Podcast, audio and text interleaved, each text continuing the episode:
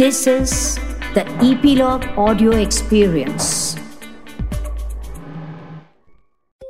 Hello चुलबुले दोस्तों। चुलबुली tales की आशा नानी फिर से आपके साथ है। अपने खजाने की एक और नई कहानी लेकर। आज की कहानी है पिकनिक। इस कहानी का कंसेप्ट पूर्णिमा बर्मन जी का है। दोस्तों, पिकनिक किसे अच्छी नहीं लगती? सभी पिकनिक को एंजॉय करते हैं।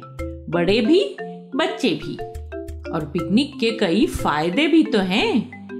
पिकनिक पर हम नेचर के पास होते हैं। पेड़, पौधे, पानी, बर्ड्स सभी के पास। पिकनिक पर जाते ही बच्चे और बड़े सभी अपनी परेशानियाँ भूल जाते हैं। सिर्फ़ मस्ती और मस्ती, खूब मस्ती। और पिकनिक पर ढेर सारी फ़िज़िकल एक्टिविटीज़ भी तो होती हैं। परफेक्ट फैमिली टाइम तो ऐसे ही एक संडे की सुबह, सूरज की किरणें शहर पर बिखरी हुई थी, क्योंकि आकाश बिल्कुल साफ़ था। ब्यूटीफुल ब्लू स्काई ठंडी ठंडी हवा बह रही थी। मौसम बहुत सुहाना था। पिकनिक जाने के लिए परफेक्ट मोनू ने सोचा, काश हम कहीं घूमने जा पाते। मम्मा मम्मा, क्या आज हम कहीं घूमने चल सकते हैं? कितना अच्छा दिन है मम्मा, मोनू ने कहा। हाँ हाँ क्यों नहीं? यदि तुम्हारे स्कूल का होमवर्क पूरा हो गया हो तो हम ज़रूर एक पिकनिक प्लान कर सकते हैं, माँ ने प्यार से कहा। ओ मम्मा आई लव यू मैं सिर्फ़ आधे घंटे में अपना होमवर्क पूरा कर सकता हूँ, मोनू ने जवाब दिया और बैठ गया होमवर्क पूरा करने। थोड़ी देर हुई, कहाँ चलेंगे मम्मा? मोनू ने फिर पूछा। पापा और चीनू ने नेशनल पार्क जाने का प्रोग्राम बनाया है, मम्मा ने जवाब दिया। यह पार्क तो हमने पहले कभी नहीं देखा, मम्मा। इसीलिए तो वहाँ जाने का प्रोग्राम बनाया है, मम्मा मुस्कुराई। मम्मा ने खाने पीने का सारा सामान पैक किया।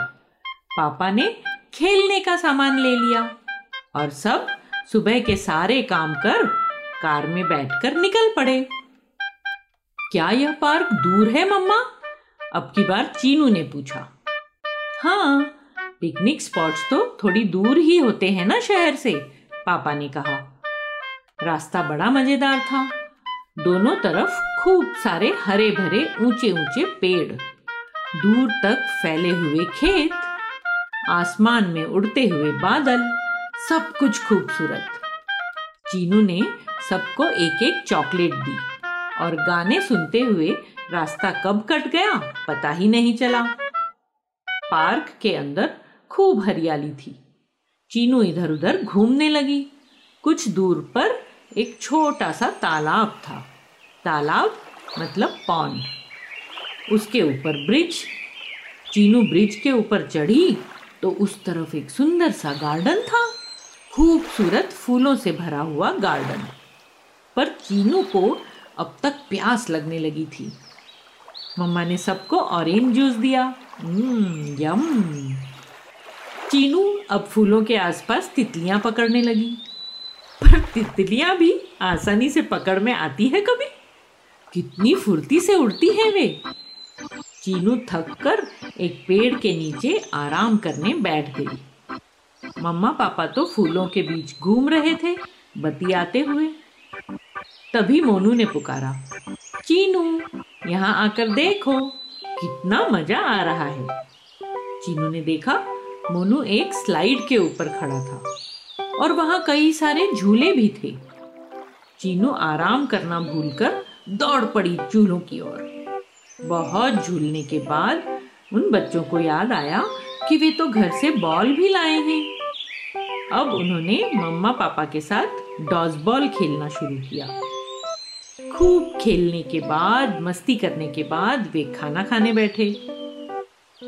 पार्क कैसा लगा बच्चों? मम्मा ने पूछा।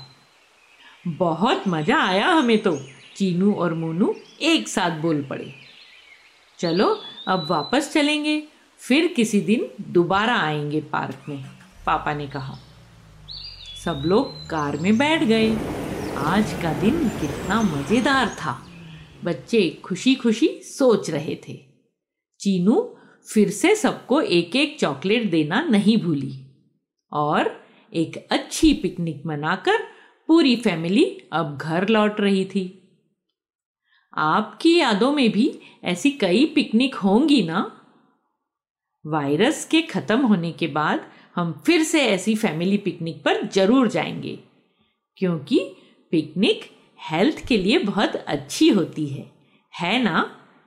आज की कहानी कैसी लगी बच्चों? फिर नई कहानी के साथ जल्दी मिलेंगे।